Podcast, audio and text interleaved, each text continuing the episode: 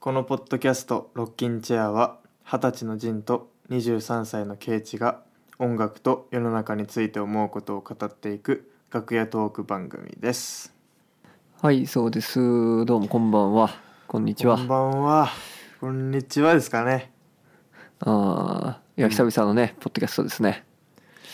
そうだねちょっともう前回ね、うん実はあのまあゲスト呼んでねあの録音をしたんだけどそのゲストのしたんだけどね。あの音源がなあの行方不明になるっていう、うん、うんあのことがね起きちゃったからね、うん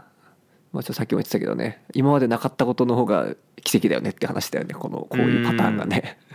今までよ本く当ね全員うん必ず提出できていたなっていう感じで。まあねちょっとだからかなり久しぶりな感じがするねこのポッドキャストうん、でついでにまたその1週間空いたしねさらにその後ねそうなんだよねまあそれは普通に都合がね、うんジンと俺の都合が合わなかったっていうのはあるんだけど、うんうんうんえしかも今ねあのこっちウィンタータイムに入っちゃってデンマークが何それあのなんか日本デンマーク夏と冬であの時間がちょっとあの違ってなんかちょうどそのはいはい1時間なんかずれずれる日がなんか、まあ、23日前にあったから、ああはいはいあの今まであの7時間差で話してたんだけど、もう8時間差になっちゃったから、ちょっとあねそうなんまだたさらにねなんかあのうん、合わせるのがちょっと大変になってきたなっていう感じなんだけどね。なるほどねそっか、うんそうそうそうサマータイムはよくけどウィンタータイムってのもあるんだね知らんかったまあそうサマータイムがあるからこそまあどウィンタータイムがあるというか帳尻合わせるみたいな一年の秒数 を、あそうそうそあなるほどねう、うん、そうなんだデンマークあれとかオーロラとかさ白夜とかないわけ北欧だけどそこまで下じゃないかそっかそうなんだよねそこまドでイツの隣だもんねうん、うんはないけどまあ夏は夜遅くまで明るくて冬はもうこの間はもう本当にね6時6時半ぐらいで星空見えてたもんねああ夜のねうん夜の6時半、うんそうそうだからあやっぱちょっとこの感じは早い早く早いなって感じやねそうねまあ日本もね5時半はもう結構真っ暗ではあるけどねまあでもあそうなんかでもやっぱり夕方の残りの雰囲気はあるもんね日本だとう真夜ん中って感じはしないもんねだよねだよねうんうんなるほどそうでなんでその1週間空いたかっていうとあのチェコに行ってて、はいはいチェコリパブリックにへえそうそいいなあいいなあういやー面白かったってかやっぱ街が綺麗やったね街と自然がいやーそうだろうねえそれはなうんんなんで行ったんだっけその学校の修学旅行みたいなのでああ修学旅行かうんそれでなんなんかなうんあの俺はその町の町の方には行かずにそのチェコの森の方でなんかあのアウトドア体験をするみたいなあのあああえてその旧市街とかに行かなかったん だそうそうそうそっちの方行かずにあの山の方でなんかロッククライミングとかなんかマウンテンバイクと かなんかやっていいねうん、人っぽいねうんやっぱ楽しかったね、うん、ああそっかチェコねなんか俺もあのーワーキングホリデー使おうかってまあ去年の今頃ぐらいなんかいろいろ考えててまあ先どうするかわからんっつってそのの時になるほどね、まあアイスアイルランドかチェコっていうのはちょっと個人的にね一人で持ってたけどねああのそうなんなんかマジであのさ給食でさこうランチョンマットってあるじゃん給食食べる時あったじゃんはいはいはいなんか引くやつあれでね小学校の時とかずっと使ってたやつになんかあのプラハの市街地、うん旧市街地がこう載ってる絵がこうランチョンマットだったのうちにあったやつがえでなんかそれずっと見ながらすなんかねそうなんかこう指で辿ったりしててなんげえかおであのー遺跡の絵とか建物の絵とかがこう結構綺麗に描いてあってまあなんかねうん、めちゃくちゃこうチェコプラハに対するなんていうかうん現代圏的憧れはありますねだから現わかんない代けど天現体験的憧れいやそれめっちゃいいストーリーやないやでもね本当に、あの街は本当になんかうんあの本当に映画の世界みたいなまたデンマークともねちょっとねあの一味違ってなんかこう、うんもうちょっとあの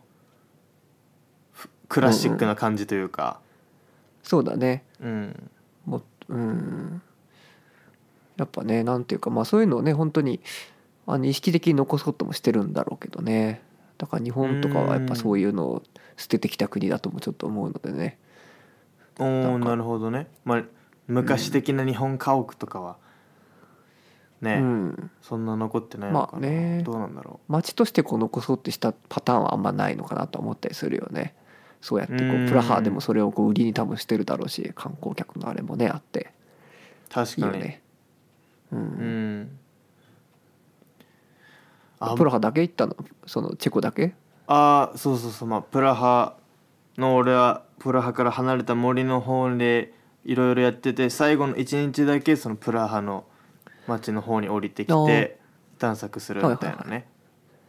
うんうんうん感じででもなんかねやっぱ人の感じはちょっとね冷たいなっていう雰囲気を受けましたねああそうかうん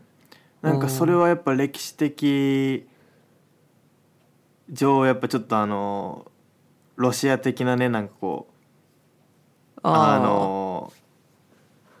文化がこう強いのかなんかちょっとこう人の感じもちょっとこう,、なんだろうなちょっと冷めてるみたいな雰囲気を俺はーそっか受けたねうんなるほどねうんうんまあうんまあでもなんかあとデンマー中クにはめちゃくちゃうんはいどうぞ中にはなんかいい人とかもいてなんかあのマウンテンバイクのなんかあのインストラクターみたいな人はいはいがなんかあの今日あの君たちのあの泊まってるところ遊び行っていいですかみたいな感じでなん かあの、うん一緒にあの泊まってるその家みたいなところ来てなんかあの一緒に人狼やったりとかしてなんかその人人は狼ってあんのえ人狼あるんよ、こっちにも、えー、そうなんだ、 う、うんん、い我我らが青春の人狼ですよそれでや本当にうんあ一緒にやってなんかね、おもろかったねその人はーまあねそうだよね日本だってそのおもてなしの国っつって来てもまあねそれはなんか外交のイメージだろっていう気もするしそういうなんていうかイメージはあるよねイうんメージと受けるそれの違いとかね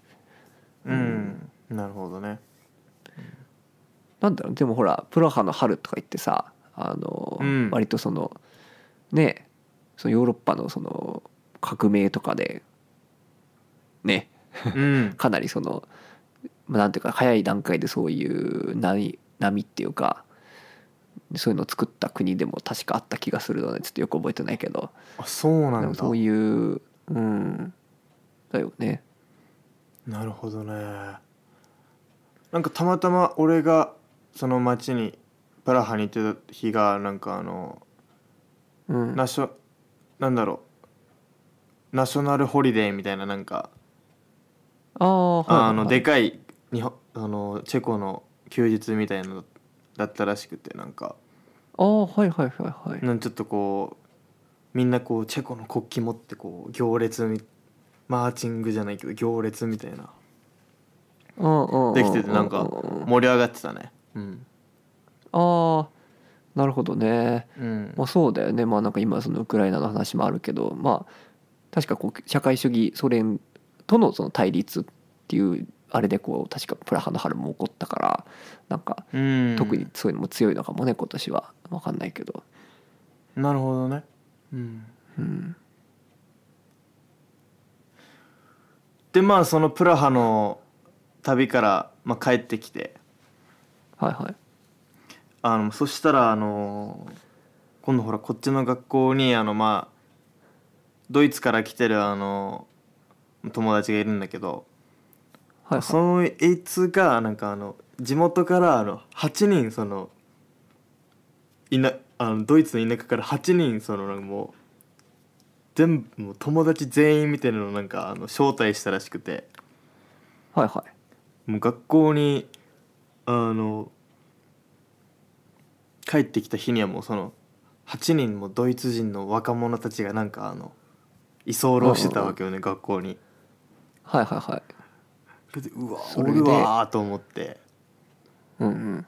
で、まあ、次の日なんかあの、まあ一緒にパーティーしようみたいな感じになって、まあねヨーロッパ人ですからねはいそれで、うん、一緒にパーティーして音楽とかも聴いてたんだけどやっぱあのかかってる音楽があのテクノなんだよねだ からうわやっぱクラフトワドーイクツといえ ばドイツといえばテクノかとか思いながら、うんうんうんうんまあそうだよねうんまあ、き一緒に楽しんでてそしたらなんかあの、うんドラマドラマーがいるみたいな話になってうんうんうんうんうんちょっと一緒にあのセッションしようみたいな感じになってで一緒にこう、はいはいはい音楽室行ってうんあのまなんか初めて会わせたけどなんか結構いい感じでねあのうんうんうん楽しくセッションして、うんうんあのおめっちゃいいなみたいな感じになってあおーの彼は結構週一でこうなんだろうなバーとかでこうジャズとかファンクとかをこうやってるようあなーセッシはいはいはいョはンい系のドラマーらしいんだけど、うんうんうんうんまあ、ちょっとなんかあのミッキーミッキーっぽさとかもあったねなんかああそっかセッションセッションマンとしての存在ってことか、うん結構テクニカルな感じとかね、うんうんうんそうそれでもう楽しんでたんだけどその夜をうんでもまああの、まあ、酔っ払ったドイツの若者が8人もおればそりゃ何か騒ぎが起こるよなっていうことでまあなんかそいつをちょっとやらかしちゃって はいはいあのもう次の日の朝なんかあの校長に叩き起こされてあのもう今すぐ片付けしてもう直ちに帰りなさいみたいな。何したのいやまあちょっとそこはあのあのオフレコで行きたいですけども、ああそうですかうじゃあなんかちょっとねいわゆるそういうヨーロッパ的なそういうあれなんでしょうね わかんないです けど日本ではちょっと言いにくいようなね、うんそれでん、まあちょっとそれでやらかしちゃってでもうんうもう帰りなさいみたいな感じになってうんうんでなんかうわもう俺あいつとはもう一一生で一度きりのセッションだったんだなと思ってそのドラマーとはまあまあまあまあそう仮にそう叩き起こされなくても多分一生に一度だった可能性はあ るけどまあまあまあいやなるほどうんちょっとなんかそれをかそうやって思うとなんか結構あのなんか感慨深いなみたい な初めて会ってその時にも初めてセッションしてでたの一緒に楽しんででもそれでもう一生会わないんだなっていうのなんかおもろいなと思って、うんうん、まあまあちょっと別れがちょっと鮮烈だったっていうだけでまあいっぱいそういうパターンじあっただろうけどこれまで もまあなるほどね、うんそうそうかもね、うんもう二度目はないんだなっていうふうに思ってなんかうん、あのそいつらがなんか持ってきた地元のなんかた地元の町の名前が書いてあるステッカーをスケボーにバンって貼 っていいつか行くんやってい うね感じでねそうそうでうんうんあの彼らが帰っていったねなるほどねそっかうんいやおもろかったわ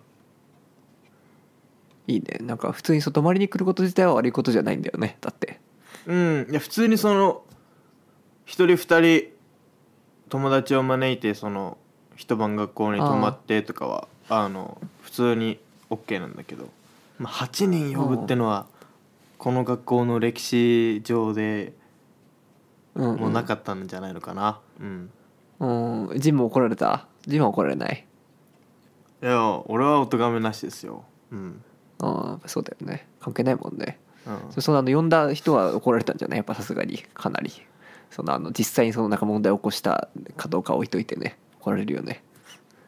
さいすやーでがにもねそいつはねもうめっちゃいいやつでねああ多分なかったと思うようんそっかうんあんまりなんかそういうねなんか連帯責任とかなんかあんまりないんだよあーねなんか理不尽に怒られるみたいなのなんかないからあのあーあー日本の学校的なねまあでも呼んだって呼ぶっていうのは結構連帯っていうレベルじゃないと思うけどま あ置いといて人が怒られたらそれは多分人は怒られるんだよね日本だとねお前見てただろとかねそうそうそう 確かにねわごかめんるなわさいとかねそれおかしいよねうん別に、まあわか る今言わんとすることはわかるけどでもまあそれはちょっと違うだろうって気もするしうんいやまーあちそょうっなんと、だねうん日本の学校思い出したね今ねうんうんうん、うんいやでもなんかあの先生に怒られる時のあの俺本当に怒られるの嫌だったからねあの怒怒られるのが嫌でいろいろやってたとこもあったからねああいやいやとかやってたけどなうんまあいいやあいやエアガンな、まあ、そこはなんだろう、うんその圭一なりのあのー なんだろうあれだったんじゃないのあの、うん犯行だったんじゃない のうんてかまあシンプルになんかあの裏表が激しい人っていう感じだったかもしれん 当時確かにな、うんうん、学校ではあの優等生だけどあのそうそうそう放課後はエアガンであの街をそうそうそう荒らすというそうねそうそう いやこうやった当時だからこうやってこうよあの時エアガンがあっていう話をするっていう穏やかな日のことを夢見てたもんねあなんかその時が早く来ないかなって思ってたも んねお咎めなくこういう話をする時を待ちわびてたよ僕はって感じ小学生の俺あマジかっていうもうエアガンってもうそんなにもうなんかあの銃刀法違反みたいなそういうレベルあそうそうそうそうそうそうそうそうあのあれねバス通りバスが通る国道を自転車で行くこととエアガンはもうあのねもうあのなんだろうな終身刑みたいなちょっとイメージですよ小学生的にはうんいやーそうでも恐れてたねうんなんだろうなもう今思ったらなんかもうそんなもうただのそうそうエそうアガンだろうとかさなんか思うことっていっぱいあるんだけどもうその当時小学生いやのそうそうそう頃ってもうそれがもうそこがもう世界死じゃん活問題よそういやそうそう本当にもういけるか死ぬかそれ捕まったら終わり俺の俺の人生終わりってとこあるから、ね、命がけ で命がけそうそうでそエうアガンしてたんやそうそうそうもう文字通り命がけですよ、うん、いバカおもろいなそれやでもエアガンのおもろいエピソードは俺いっぱいあるけどねそれで言ったらねまあちょっとは話せないようなこともありますけどえそれ誰あのチクられたりとかしなかったの先生にうんなんか奇跡だよね結構長くやってたけどなかったねそういえばそうなんだ生き延びたわけです ねうん、でも一回だけ中学の時になんかうちなんか下が広くてうちの家でそこにうん15人ぐらい泊まりに来た時があって、 えぐいてそうそうそうちょっと今の話とジンの話に似てる けど15人はえぐいてうーん15人はちょっともったなでも10 10人はいたでも10人は絶対いて俺とそんな仲良くない人もなんか友達の友達みたいな感じでこう来て、はいはいはい同じ学校だけどそうっていう、まあ、ちょうどいいんだよねうちのその広さっていうのがねそれでうん、うん、っていうことはありましたねであの外泊禁止じゃんあの中学校って確か うわー懐かしいねそれねそうそうだからうんでなんか何かのタイミングで誰かがそれを先生にばらしてのでなんか呼び出されたけどあまりに俺は優等生で頭がいいタイプの人だったからこうなんかそんなにお咎めなく終わるっていう、あの回はありましたね あののぐらいかうんなるほどなそういえば今ちょっと思い出したこんなん忘れてたけどな久々にそんなことを思い出したないやいや、俺もあの外泊禁止のあんななんだろう夏休み行くとあのこう夏休みの過ごし方ってこう紙もらってさ、はいはいはい外泊禁止とかね、うんお金の貸し借りは禁止とかね、とか6時以降出るなとか、まあ、出るに決まっとるやんっていうねうん思うよねいやー、俺も中学校の時圭一の家に泊まりに行く時ちょっと緊張してたもんいやそうだよねいやみんなそうだと思うよやっぱりうんいやはやそうそうそううんそっかえでそのジンの修学旅行は普通に日本の修学旅行みたいな感じだったん普通に気になるけどその感じはあいやもう最後 うのん一日そのプラハに行った日はもうクラブ行きましたよ、まあねそうだようね、んまあそこはなんかもう完全にね海外のティーンと日本のティーンはやっぱね本質的にいろいろ違うとこありますよねなんていうかうん、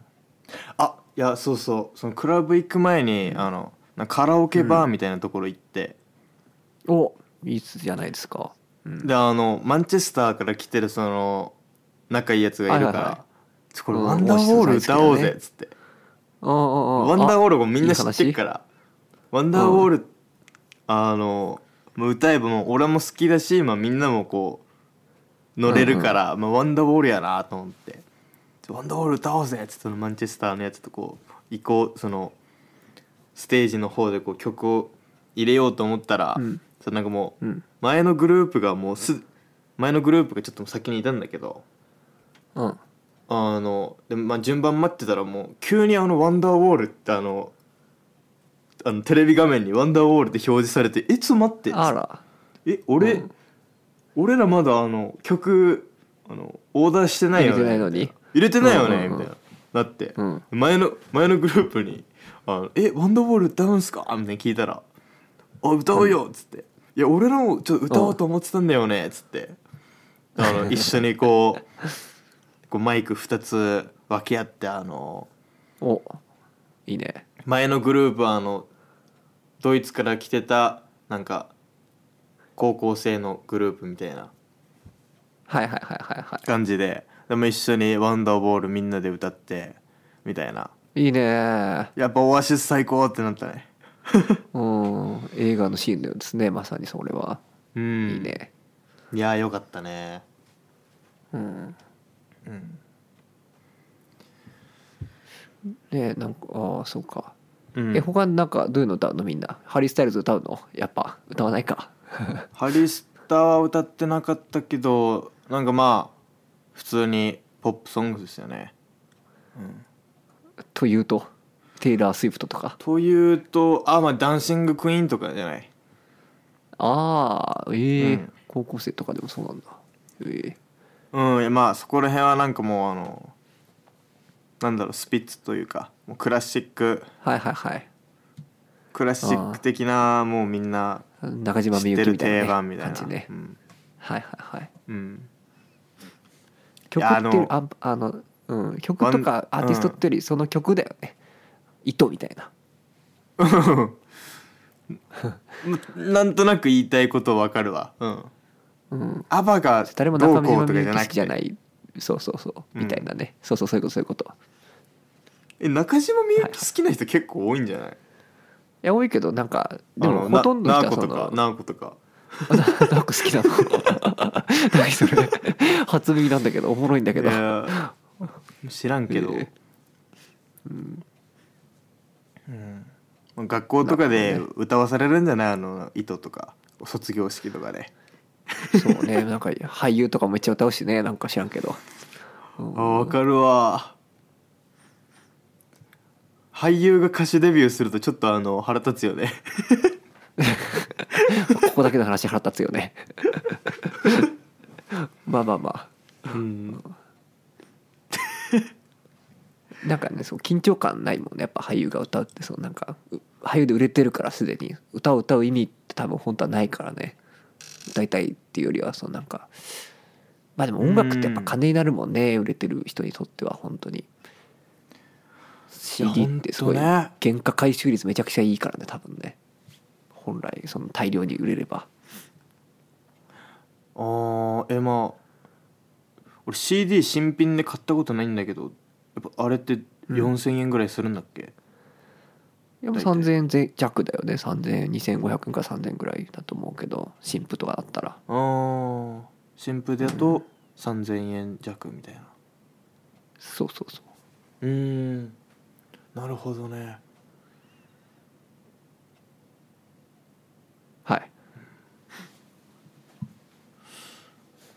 いやなんかこ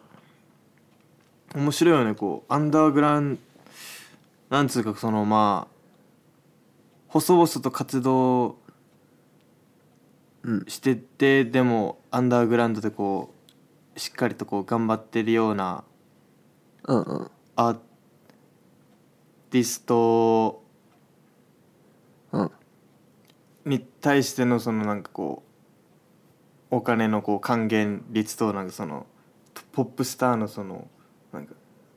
の周りで動いてるお金の差ってなんかもう同じ音楽だけどなんかすごいよなみたいな感じるね。まあねそうだよねうん、なんていうかそういうポップスターっていうかを生み出すためのこう、まあ、パターンというかシステムっていうか構造がもうすでにもう完全に定着して、まあ、そこには癒着とかこういろいろあるわけだけどさで、うんだからそういうとこに入ってあの全国にこう CD 届けるのをっていうこと自体はなんかね本当にシステマティックっていうかなんかおーなるほど。産業的っていうかねすごくだからそこに音楽の良し悪しとかもちろん関係ないしそのこと自体はとは思いますねいやーキャピタリズムですな。キャピタリズムですよ本当にうん、うんでもでもねもちろんビートルズがあってキャピタリズムのトップみたいなところにいたわけだしなんかそれはねそれはそれでって感じもするしなるほどねうん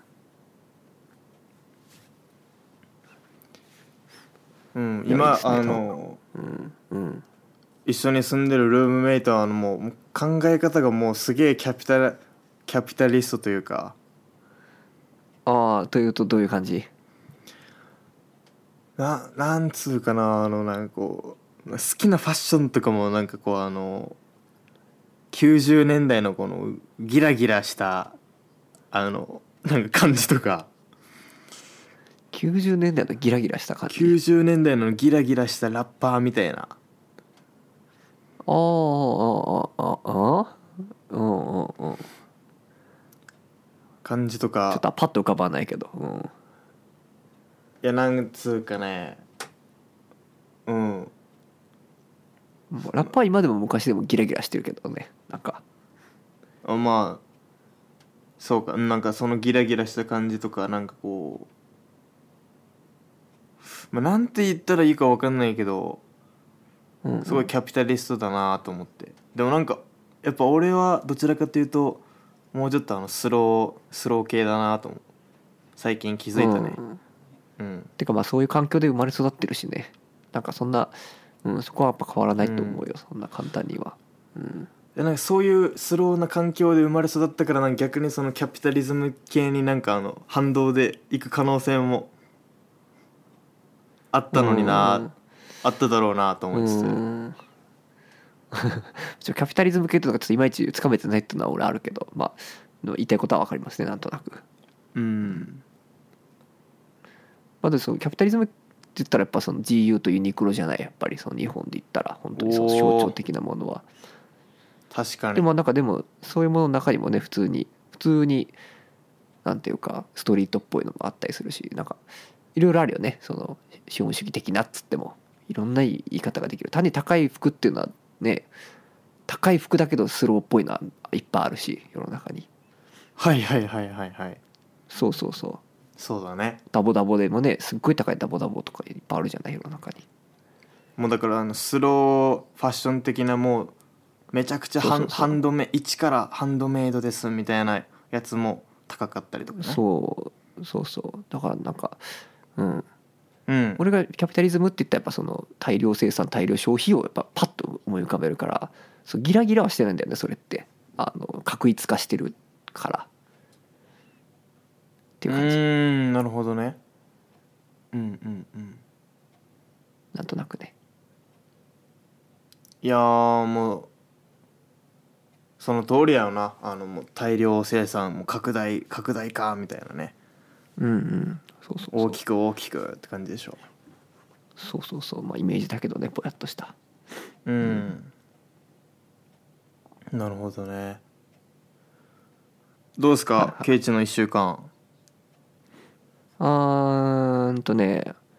あーちょっと一個あるのがですねあのーあれ普通にまあバイトで渋谷に行くんですよ昨日うおととい昨ん日おとといといえば、そうあれですよ渋谷なんすかハロウィンですよおいしょ来ましたか別には図らずも渋谷ハロウィンに巻き込まれたんですけども、うん、すごかったなんか人めちゃくちゃ多かった、うん、いえなんか本当に機動隊とかいっぱい出てきてあの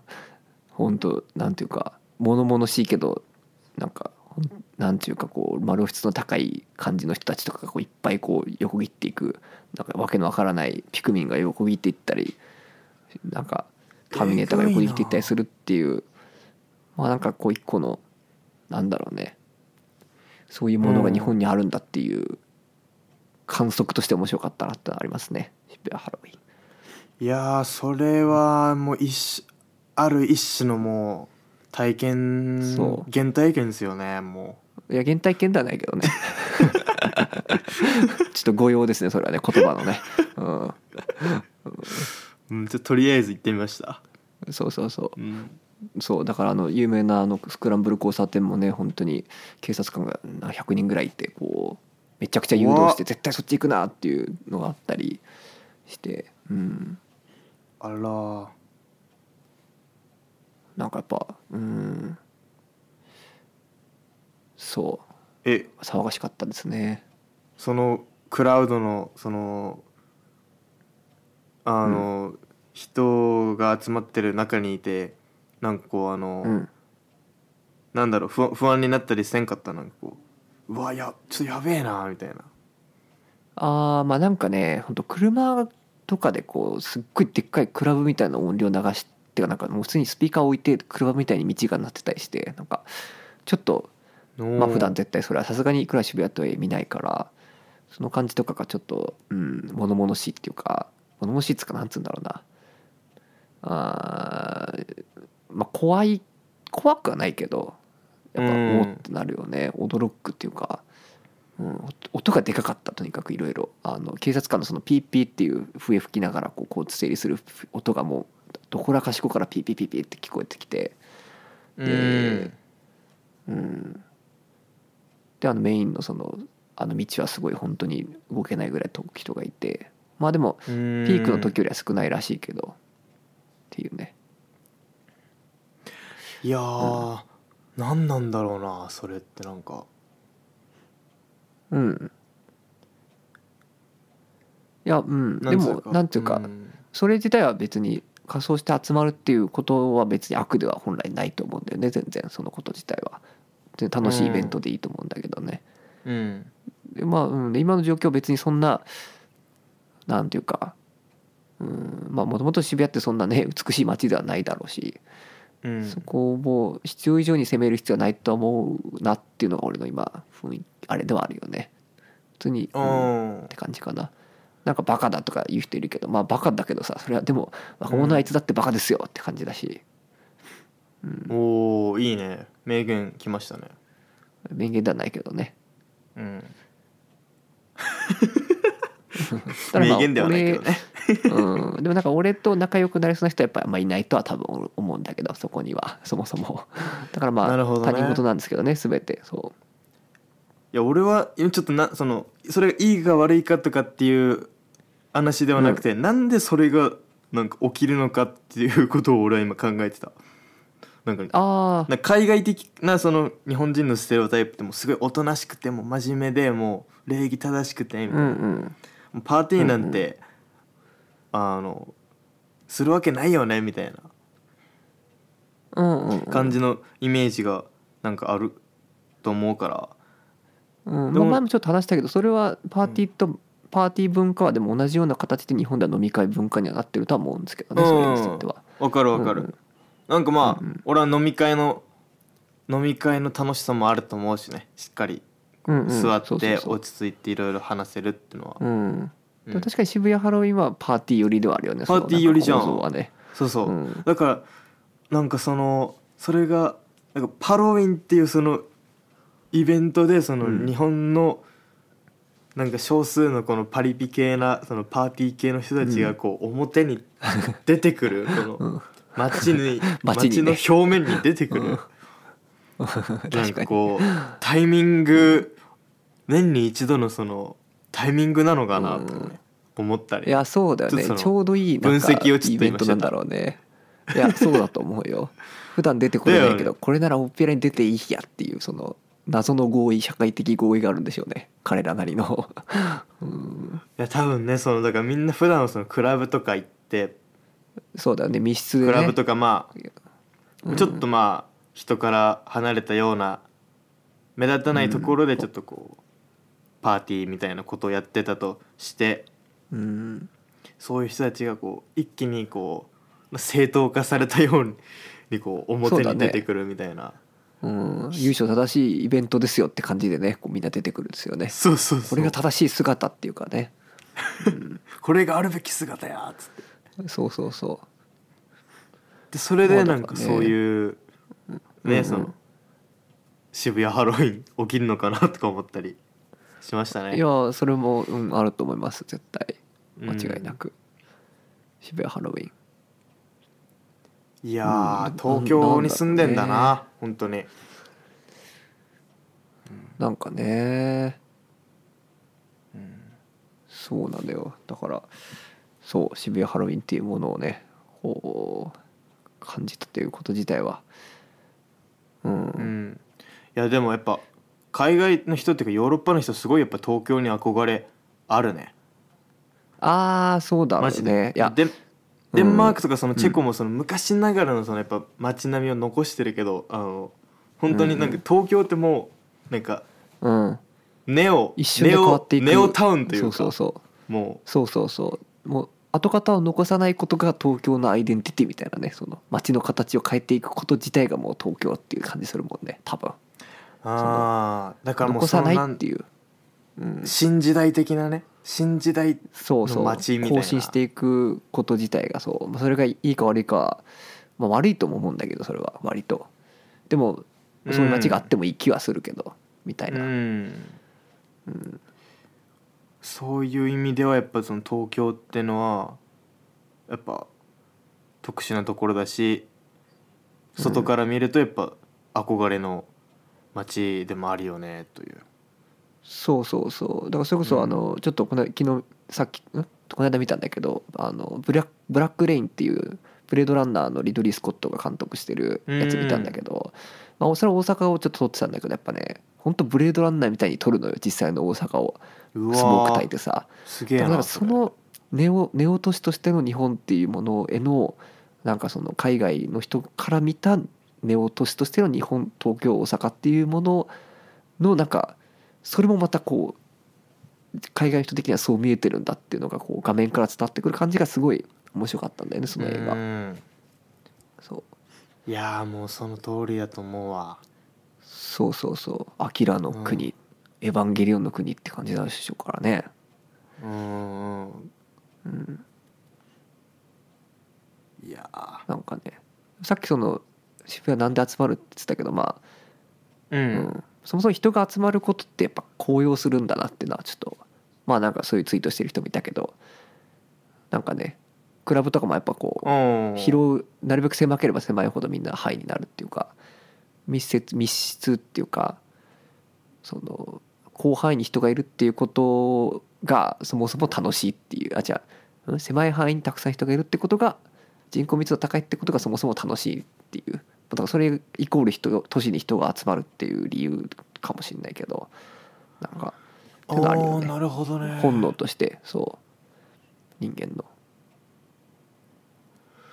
いやーそれどうなんだろうねうんまあある意味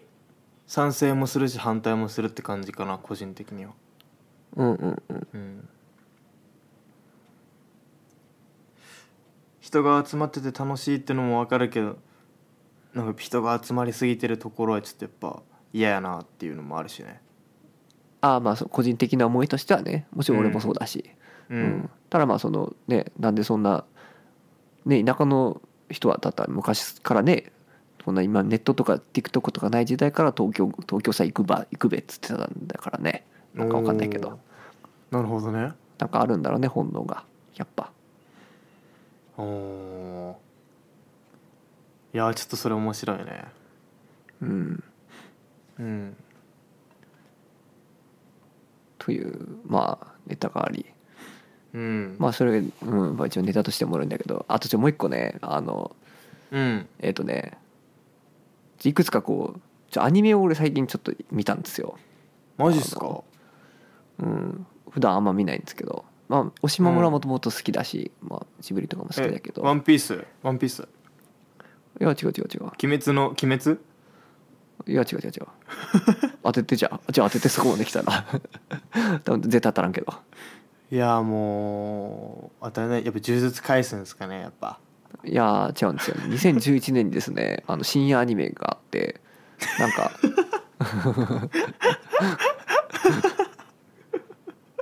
オタクすぎ るそうそうそういやオでもタク有名なすぎのる窓魔法少女まどかマギカっていうんですけど窓マギっすか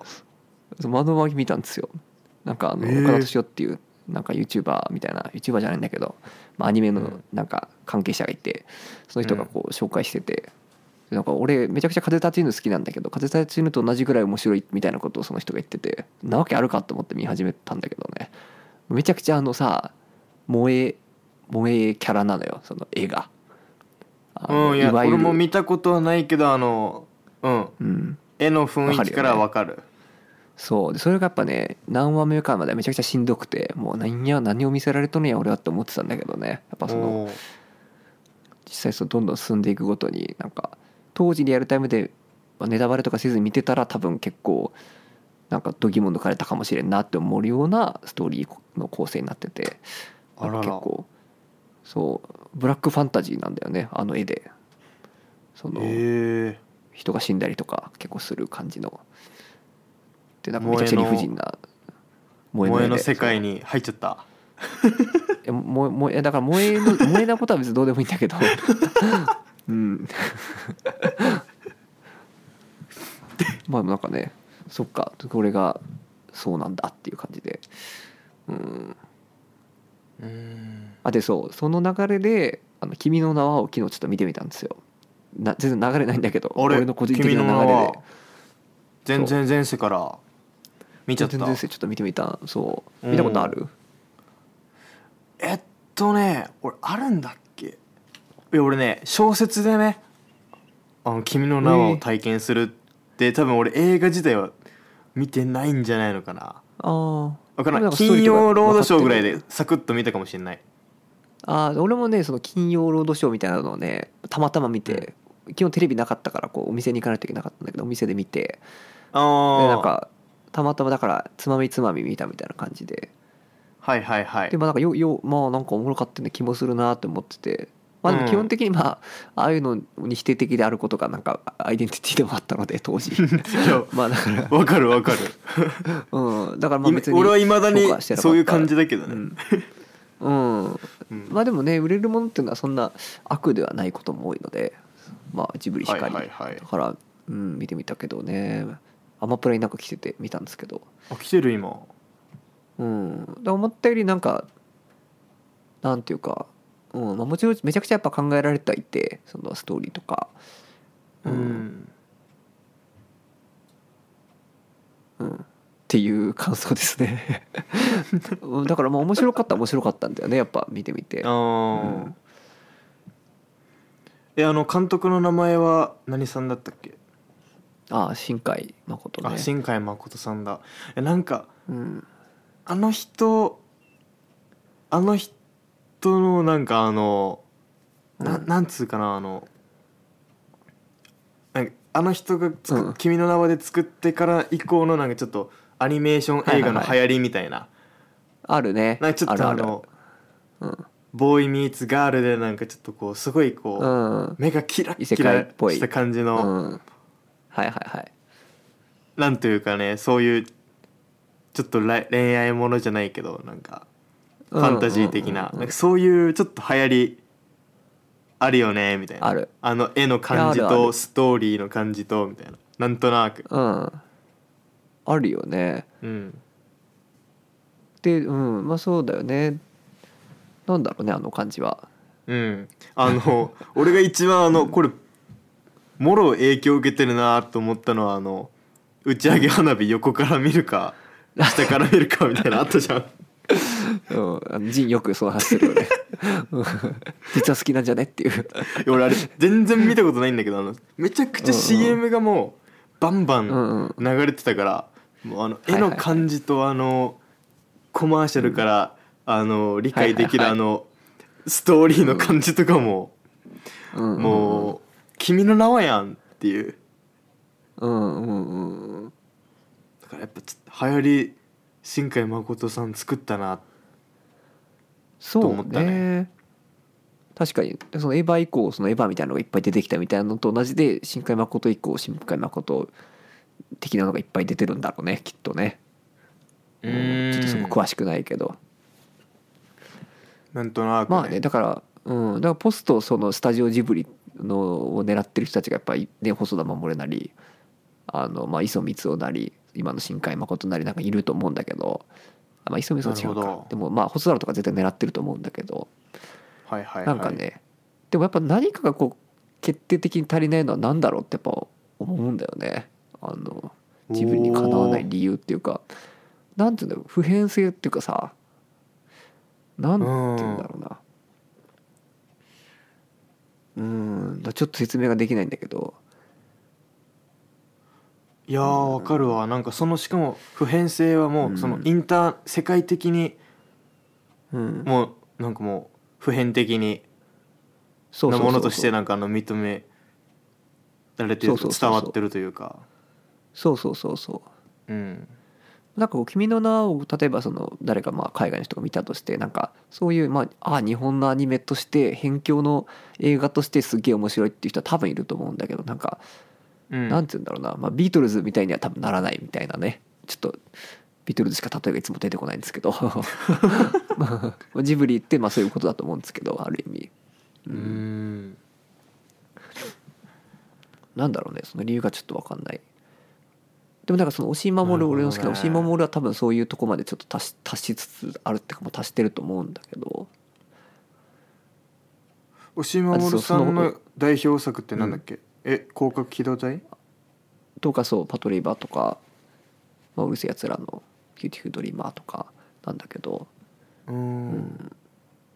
まあでもオタクオタク的ではすごいあるんだけどそのあの人がやってることも。うんでその、まあ、宮崎駿も言うてだから戦闘機オタクだったりするしさなんかまあだからそういうオタク性質みたいなのは全然あっていいと思うんだけどうんうんうんもっと複雑ななんか難解な感じなんだよね押井守はもう少しだけ。なるほどねえ細田守っていううん、アニメーション映画の監督いなかったっけあいるいるサマーウォーズとあサマーウォーズだよねそうそう狼子供とか、あそうそうあれも面白いんだけど、あね、の人でもは、あのポストジブリ的な立ち位置なんじゃないの、いやうん俺のイメージだか新海かだと思うそうそうあそーうそのどっちかどっちやろうっていう感じだと多分思うんだけどでもなるほどねなんだろうね細田守もどっちかというと俺は多分細田の方が多分好きなんだけど今んとこでもうんなんなんか多分足りないんだよねジブリにないまあ普遍性だと思うんだけどジブリにある普遍性がないんだと思うんだけどあでそあうーそのことについてその押井守が言ってたのがやっぱうん人生経験しかないってなんか言ってて元も子もねえと思ったけどそれ言っ たらマジかでもうん監督自身のね、うん、まあそうだから庵野秀明は全然そういう人間ドラマとかを書くのは別にうまくないと思うんだよね。そのなんていうかストーリーとかを複雑に考えるのはめちゃくちゃ得意だと思うけど庵野秀明さんはエヴァの人あエヴァの方おそうーなるほどうーんなんとなく俺もようやく最近そのなんか相関大体み代表作見てそのあたりの大御所うんのなんか雰囲気がつかめてきたんだけどようやくうーんやっぱでもそう比べた時にやっぱ押し守るが好きだなって思うななんとなくいやーちょっと俺も結構そのサイファイとか、あのサイバーサイバーアクション的な映画好きやから、うんうちょんっとうん広角機動隊ね、見たいなとちょっと思ってるけどねいや普通に映画ポンって見てもいいやつだからね広角機動隊うん、全然おもろい、なるほどねうん、あの映画関連だとあのうん、結構最近あのディカプリオ作品を見てるあのおえーなんだウルフ・オブ・オブ・ウォール・ストリートとかああいいよねあれあれやっぱ最高ですよねあのなんか終わり方が俺全然あの持ってたのと全然違ってよかった思い出があるそういえばあれ違ったっけ終わり方まだまだ続けるみたいな感じだったよねそうだよねだからあれってどうだったっ結局まあ、うんこれそうそうそうだと思うまあネタバレもあれもないから言うけどねそうだから普通はあれなんだあの破滅すると思うんだよねあれあれの結論って乗車基本的必に須の断りを表すって感じだよねそうそうそう本来、うんてかもうそれが普通に今までのセオリーだったと思うけどあのさらにさらにこう進化するっていう人間を超え,、確かに超ねえますみたいな終わり方じゃんあれちょっと確かにねえとんでもないなっていう話だけどうんいや俺結構あれ好きだったんだよねうんうんそうそうそエンターテインメント的に楽しかったううんいやわかるわかるう俺んも好きだなそっかデあィとカはプリオそうね「キャッチ・うんミー」「キャッチ・ミー・イフ・ユー・キャン」とかも見てあああれだよあねれもおもろかあっトム・ハたンクスとやってるやつだよねそうそうそうそうそうだよねトム・ハンクスが刑事役でみたいなうんあれとかまさにねもうエンタメとしてはもう本当に言うことないよね面白いよねうんいや面白い、ね、若くするよねあのなんかああいうふうにこう飛行機のなんかあれになってこう歩いてるとことかねそれ見るだけで映画見てんだって気になるしパイロットみたいなううんんいやーおもろい映画出てるなディカプリオと思いましたねディカプリオねうん いやわかるわかるうんディカプリオだとあの「ドントルックアップっていうなんかネットフリックスのあのドラマあー映画があって去年ぐらいに出たやつなんだけど、アカデミーにも一応残ったけど、まあ、受賞しなかったやつでとかもなんかえー、結構面白かったなっていう気がする、うん、ネットフリーオリジナルのやつとかにも出てるそうそううそあすう、ごい、ね、そうそうそうそうネットフリックスどんだけ兄弟なんかってちょっと思ったけどそのつ強さがねいや確かにね、うんほんとすごいよねうん、で、うん、結構面白いそのあのなんか隕石が降ってくるっていう、まあ、事実があるわけですよ。それをこう、うんあちょっとこれ説明が難しいな、まあ、見てくれ。 なんていうかこう、まあ、風刺なんだけど現代のそういろいろこう真実があるわけじゃなくて真実をみんながどう捉えるかによって真実がそれぞれで変わっていくっていう話だと思うんだけど。いやーでまあその真実っていうのがそのうんうん隕石が降ってくるっていうことでそれをまあ今現代の人たちはどう捉えるかっていう「ドントルックアップ」って捉える人もいてみたいなうんい事やー実が事実でなくなっていくみたいな、まあ、風刺だよねただの。でいも面やで白かっもたその花その考え方好きだななんかそのうん事実はあの、まあ、A だったとしてもその90%の人が事実を B だと思ってたらもう B がもう事実になっちゃうあそうそうそうそうそうそうそれがそうそうそうその話でそれがだからすごい悪いそう方向に向かっていった時にううんどうなるんやこの世界っていうなんか今後の世界の行く末の話でもあるっていうか事実上の。うんうん、なるほど本当ねにねもう半端じゃない分断が今起きてるわけですよ、まあ、よく言われてる話であるけどアメリカにしろ日本にしろねだからああ実際の話ねとして、だからそうそうそうそううーんだからまあねやっと考えるとやっぱそのなんかメディアの強さというかあのあそうそうそうそうだからその話もちょっと怖しっいかりよ出ねてくる、本そ当にもう、うん、う、うんだからどんなにそのディカプリオがあの隕石が落ちてくるからどうにかせねならんってメディアで訴えてもなんかこう別のスキャンダルとかでこうそれがスキャンダルがあったがためにそのディカプリオが訴えている隕石の危機のことがうやむやにされていくとかねそういうなんかかメディア戦略っていうかなるほどねの話とかも出てきたりしてそうで本当に大事なことがどんどんどんどん分かんなくなってってなんかゴシップみたいになっていくっていうその隕石の話が。で気づいた時には「てんてんてん」みたいないやー面白いねそれそうそううんやっぱ面白いですよそういうのも。うん